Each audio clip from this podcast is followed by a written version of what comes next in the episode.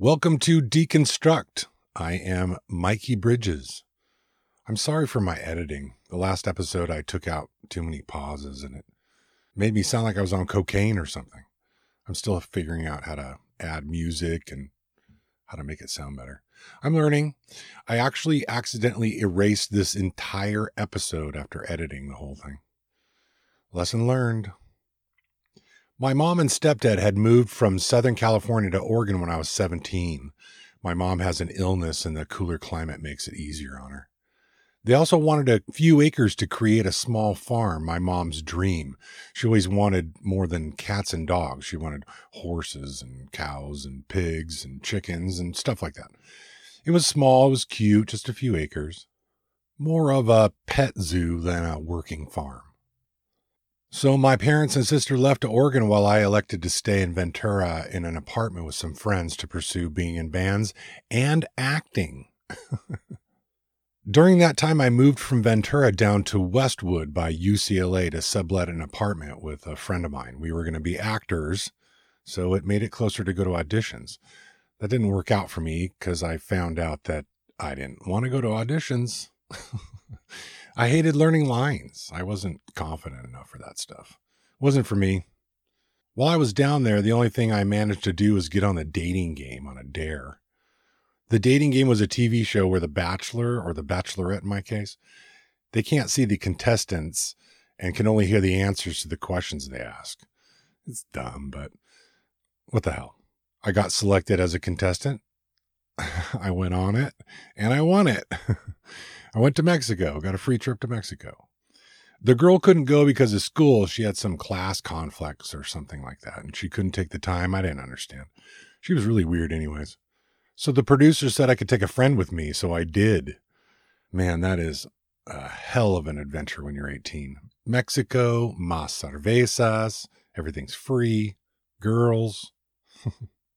our chaperone gave me a stack of ones and said, Don't get in trouble. And we didn't see him for a couple of days. He's supposed to check in with us all the time. He helped us check into the hotel. And then I think I saw him when it was time to check out. I remember having a long conversation about what a cool job that had to be. anyway, after that, I moved back to Ventura with nothing. Two years went by and my life went nowhere quick. I wasn't cut out to be an actor. I got a job cleaning carpets for Stanley Steamer. I had no direction. I didn't think I'd ever be in a cool band again. I was stuck. My parents knew I wasn't really going anywhere with my life, and they offered me a job working for them. They had a house with an extra room in it if I wanted it. It wasn't too difficult a decision. Pretty quickly after that, I packed up my green and white 1975 Chevy half ton truck, a couple of boxes, and my Kramer bass with that sweet white plumbing tape on the edges. And I headed up the I 5 north towards Oregon. My stepdad was an entrepreneur. He had built and sold several businesses online and off in his life car leasing and sales, video stores before Blockbuster, books, pet products, all kinds of stuff. He's a really, really smart guy. He'd started an advertising business in Oregon. The business was selling ads and a guide for new homeowners and new business owners. If you move into a new house, we were the first ones to send you a coupon book from the businesses and services around you. Kind of a welcome to the neighborhood. Here's a coupon for the pizza joint around the corner you didn't know about yet. Or same with businesses. Welcome to the area. Here's a coupon for janitorial service companies or office supplies right around the corner, stuff like that. This was pre internet, remember that. I was good at sales because I was personable on the phone and I had a good voice for it even when I was younger. People always thought I was much older than I was. It was a good job for me and I was very appreciative of it, but it would be very isolating for me. I was afraid because I didn't know a soul in Portland, just my sister, who lived with my parents and was still in high school. We love each other, but we're not close. We're really different people, so I didn't really have her to hang out with. When I had previously visited, I found getting around was way more complicated than I was used to. Southwest Portland is a maze of windy streets and hills and back stretches through fields and farms. It's crazy. Or it seemed to be to me, and I had no idea where to find anyone or anything. There were no GPSs or apps or anything like that back then. We had a Thomas guide, a big map book. Oh man, I loved those. It felt like an explorer when you open one of those up. it seemed like a completely different world that obviously knew nothing of the kind of music I was into. What would churches be like there? Where do people hang out? How will I make friends? I didn't go to college or know where any younger churches were. There were no other employees at my dad's business. It was daunting. But I'm glad I went because I really needed to start over. I remember one of my first encounters was rolling up to a gas station as I crossed the border into Oregon.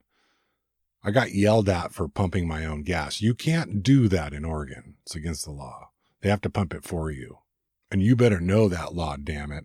And I got yelled at for being from California. Californication before, you know, Californication. My parents' house was way outside of a little town on the west side of the Portland area. It's not so small anymore, but then it was way out past like the last suburbs.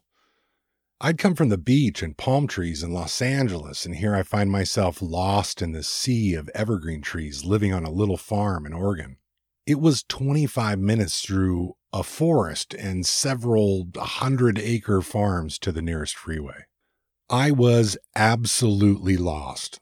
Cold call phone sales, no public coming into our office, no other employees, just me and my stepdad on the phones. No music, no concerts to speak of. And I wasn't the farm type for sure. I loved that my mom had found her paradise and that my stepdad was taking care of her, but I felt the life being sucked out of me out there.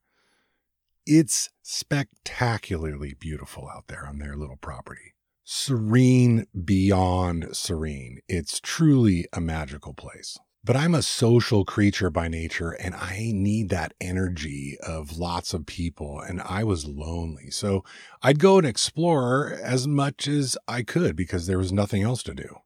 I was learning how to get to the freeway. It was like prison. The evergreen trees were like walls closing in on me. I was so impatient. Gosh, man, it had only been like a couple of months and I acted like I was in jail. Oh, kid, slow down a little bit. In this little town, I saw a flyer pinned to the wall outside of a grocery store. It had some band names on it and it said free concert at a church in town. What? I mean, really here in this little tiny town? Oh, cool. So I went because I was curious if there was more happening or maybe I could make some connections for other concerts to go to. Maybe there's some other alternative Christians or underground Christian music around somewhere. So I drove out to this small church building on the edge of this town. It was sitting in the middle of a few undeveloped acres of land, just out in the middle of this land all by itself. The land around it made it look tiny, but they had a decent sized sanctuary and room for a band to do a show. And I was surprised because there were a lot of people there the band came out and it was a synth pop band. It wasn't my style, but it was something. They were called Versus. Great hair, great shirts, great musicians, super polished. They even had a dance they would have the audience do. I stayed after. I got to meet the band. They were super nice to me, very helpful, very friendly. Bob Barnes, Mike Owen, Christian Crow, the drummer, would go on to be in All Star United, which was a pretty popular Christian rock band back in the day. I can't remember the other guys' names offhand. Sorry. I told them that I had just moved there and I was wanting to get more connected with music they were really popular at the time. So they played a bunch of shows at churches and other places. And one of them even took me to another show across the bridge in Vancouver, Washington. There was a youth club where Christian concerts would happen sometimes. I can't remember the name of the place. Maybe somebody can post that on the Facebook group or something. I started finding other shows, but no Christian underground scene, no alternative of any kind, nothing like what I was used to in California. I wouldn't find out about a band called Flock 14 and a small pocket of Christian underground fans until later. But I'd go to every show, whatever show I heard of, just to make friends and find more shows. Meanwhile, I'm working for my stepdad selling advertising. I would call new businesses off a list. We used a sales script, so when somebody said no, you could politely ask why to hopefully take another shot at closing a sale. I called one of the businesses on my list, and it was a guy named Larry Pinniger. I can't remember what his business was listed as, but he said no to my ad, and I asked him why, and he said because he owned a gospel recording studio and he didn't think doing an ad would be helpful to him he wasn't listed as a gospel recording studio, so I asked him if it was like clapping and big choirs and stuff. No, he wanted to record Christian music, which was super intriguing to me. We talked for a while and I asked if I could meet up so I could see his studio. Thinking about it now, it was kind of creepy that I was going out to meet this older guy. A complete stranger I met on a cold sales call. That's weird.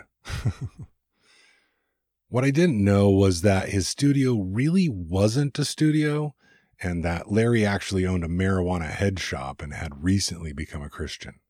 This was when marijuana was still very, very illegal. Head shops are where you buy bongs and pipes for smoking marijuana, amongst other things. Drug paraphernalia. Whippets. he didn't know I was 20 before he met me in person because of my voice, so he thought I was a lot older. I told him on the phone I was a Christian and a musician and that I was interested in getting into the Christian music scene here if there was one. We met up at his building, but he avoided the whole head shop thing. he was a new Christian and he knew I was. So I don't even know if I knew what was going on with that at that point. He took me through the back and upstairs to show me what was a medium sized room and then another smaller room with a glass window in it looking out into the medium sized room. It was completely empty except for this. Maybe it was an eight channel, a six or eight channel mixing board on a table of what could be a control room for the studio. Basically, there wasn't a studio. It was set up for it, but nothing had been done. There was nothing in it. But there was another room that Larry showed me that he wanted to make into a comedy club for some reason. It was almost empty except for a little stage, only about four inches from the ground because it was on the second floor and there was low ceilings. And there was a stereo system on the stage. It wasn't a PA, just a home stereo system with like a black pyramid shaped receiver. I think there was a light or two up there there was a small lobby area around the backside of that that led to a set of stairs and out to the notoriously trashy 82nd Avenue in Portland. I mean, right smack dab in the middle of prostitutes, shootings, drugs, crime, garbage, lots of used car lots. A pretty shitty area of town. Not a bad place for a head shop, but not a place Christians would be excited about going to we liked each other and decided to keep talking, even though he was a little shocked I was only 20. I asked him about the space and if he wanted to do a Christian music club instead of a comedy club. I would get everything ready. I would set it up, find the bands, promote it, and Larry agreed. He paid me enough for me to live and get stuff for the club. Oh my gosh, that was so awesome.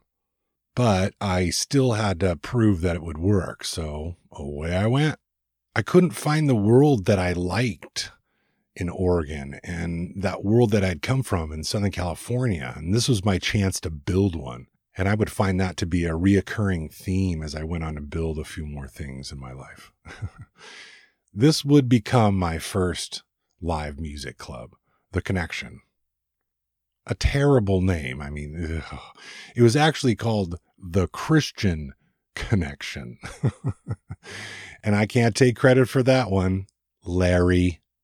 As we were planning everything, I was learning how to drive around Southwest and Southeast. I had to drive from the far west side of Portland to the east side of Portland where Larry's building was, from Forest Grove to 82nd and Division. Sometimes I take the 26 to the 84, but I even learned to take the 217 to the 5 South to the 205 North, and then you could bypass the 84 altogether. Yeah, I have to mention freeways. I'm from California. I made a friend, I think, at one of the concerts I went to or a church I visited or something. He had long hair, so I imagined him to know cool bands or something. He was a Christian metalhead. That didn't help me because I wasn't. I wasn't into metal. But he lived in an apartment next to the freeway and he was looking for a roommate. That was my chance to move out of my parents and be closer to the city. I didn't know anyone on the other side of town except for Larry, so for now, being close to the freeway was good enough. So my new boss, Larry, was facing a war, the Christian guilt war. We met just as that war started for the guy. He had just become a Christian and was the owner of a head shop that made a lot of money. Nothing illegal, but totally looked down on. He sold bongs and pipes and other drug paraphernalia, not drugs, but there was that stigma attached, and Oregon was hyper judgmental then. He was doing great. House on the hill, cars, cute wife. He even gave me a car to drive around. Plenty of money, but because of being a Christian, he felt the pressure to get out of that business. Christians are very overreaching into other people's lives. I'll talk about that later. I myself would find out a lot about that in the coming years it was a really heavy, conflicted time for him. Tough spot. He got saved or committed his life to Christ and wanted to do something for the Christian world, but most Christians were going to have a hard time with a guy who made money from drug paraphernalia. It didn't matter to me. I didn't care. I was much more focused on figuring out how to build a club on a small budget as Larry wasn't throwing money around or anything. I didn't give a shit about drugs or bongs. I was stoked to build this club. One of the cool things about big cities is warehouses of used stuff. I discovered Portland has tons of them, so I went hunting. I found and bought cool used chairs and tables, display cases for my snacks and a, you know, cash register, cool shit. Put stuff on the walls, decorations, everything to make it look awesome. It was then that I think that I found my love for designing experiences. I loved looking through all that junk to find inspiration for a cool look or a new way to display something or make something. I would do that several times in several buildings up there. Nowadays, you guys have places like Restore. Oh man, I wish we had that. I could spend days there. It's a thrift store for furniture and interior construction stuff. oh man, I fell in love with building the club. Taking a room and transforming it into something that people have a great experience in was the best. I set it up to look like a real secular club. Notice that.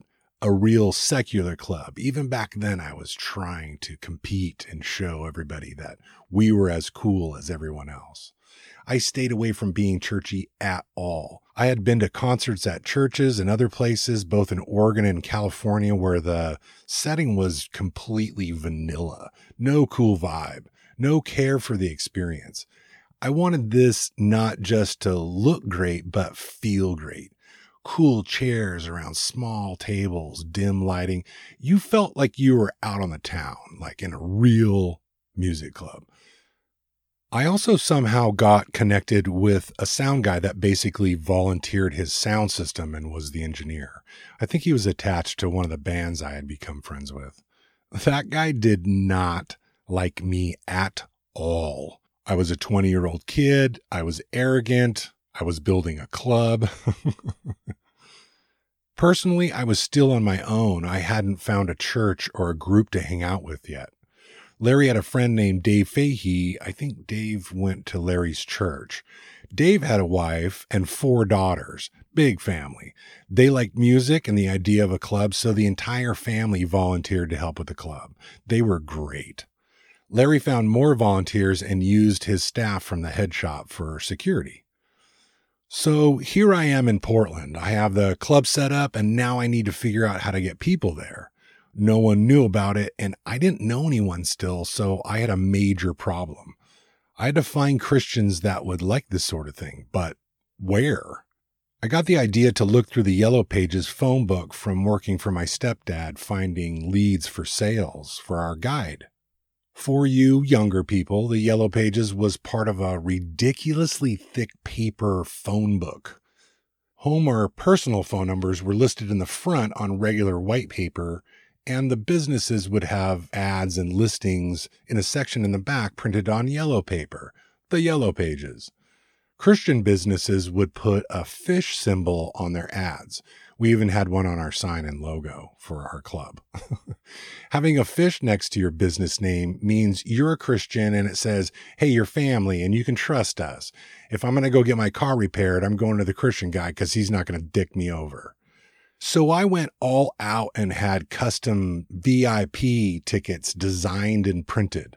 I sent these sweet golden VIP tickets out to every business in the Portland vicinity yellow pages with a Christian fish attached to it. I went to the local news and radio. I went to the Christian contemporary radio station there and gave them tickets. I sent tickets to Christian colleges, bookstores, churches, anything attached to Christian stuff. I asked the bands that I had become friends with if they would come and play for the opening. I knew they were popular and would draw if I could get the word out. People loved them even if it wasn't my style. My plan was to do two identical nights. The first night was going to be a promo night, invite only with my sweet custom made golden tickets. I had done a press release, so I was expecting news channels to be there. Everything was free. And then the second night would be open to the public and I would have a door charge. I was new to the state and to the culture, really. I had no idea what I was doing, but I had a drive to do it and do it to the best of my ability. I wanted it to be better. I wanted it to be one of the coolest places like you'd ever seen or been to. I wanted people to feel like they were in a real club because we were really restricted from, you know, maybe going to clubs as Christians. So I thought that if you got free tickets in the mail to this new cool thing and it was Christian music, that lots of people would come. We got everything ready. I had a strong lineup for that time in Portland. My friends in the band Versus and a band called Makaira were ready to play. Popcorn was popped, tables were set, cash register was registering, hand stamp was ready, sound and lights are up, everything looks sweet. I was absolutely ready to entertain the people. There were hundreds of pairs of my golden VIP tickets out there. Sound check was done. Everyone's ready. This was going to blow people's minds. This was going to be epic. And the time came to open the doors to my new Christian music club. I'll talk about what happens next time on Deconstruct. Have some stories to add, questions to ask? Join the discussion on the Deconstruct with Mikey Bridges Facebook group. You can also find Deconstruct all over social media. Search Deconstruct with Mikey Bridges. Be good to each other. Cheers from Southern California.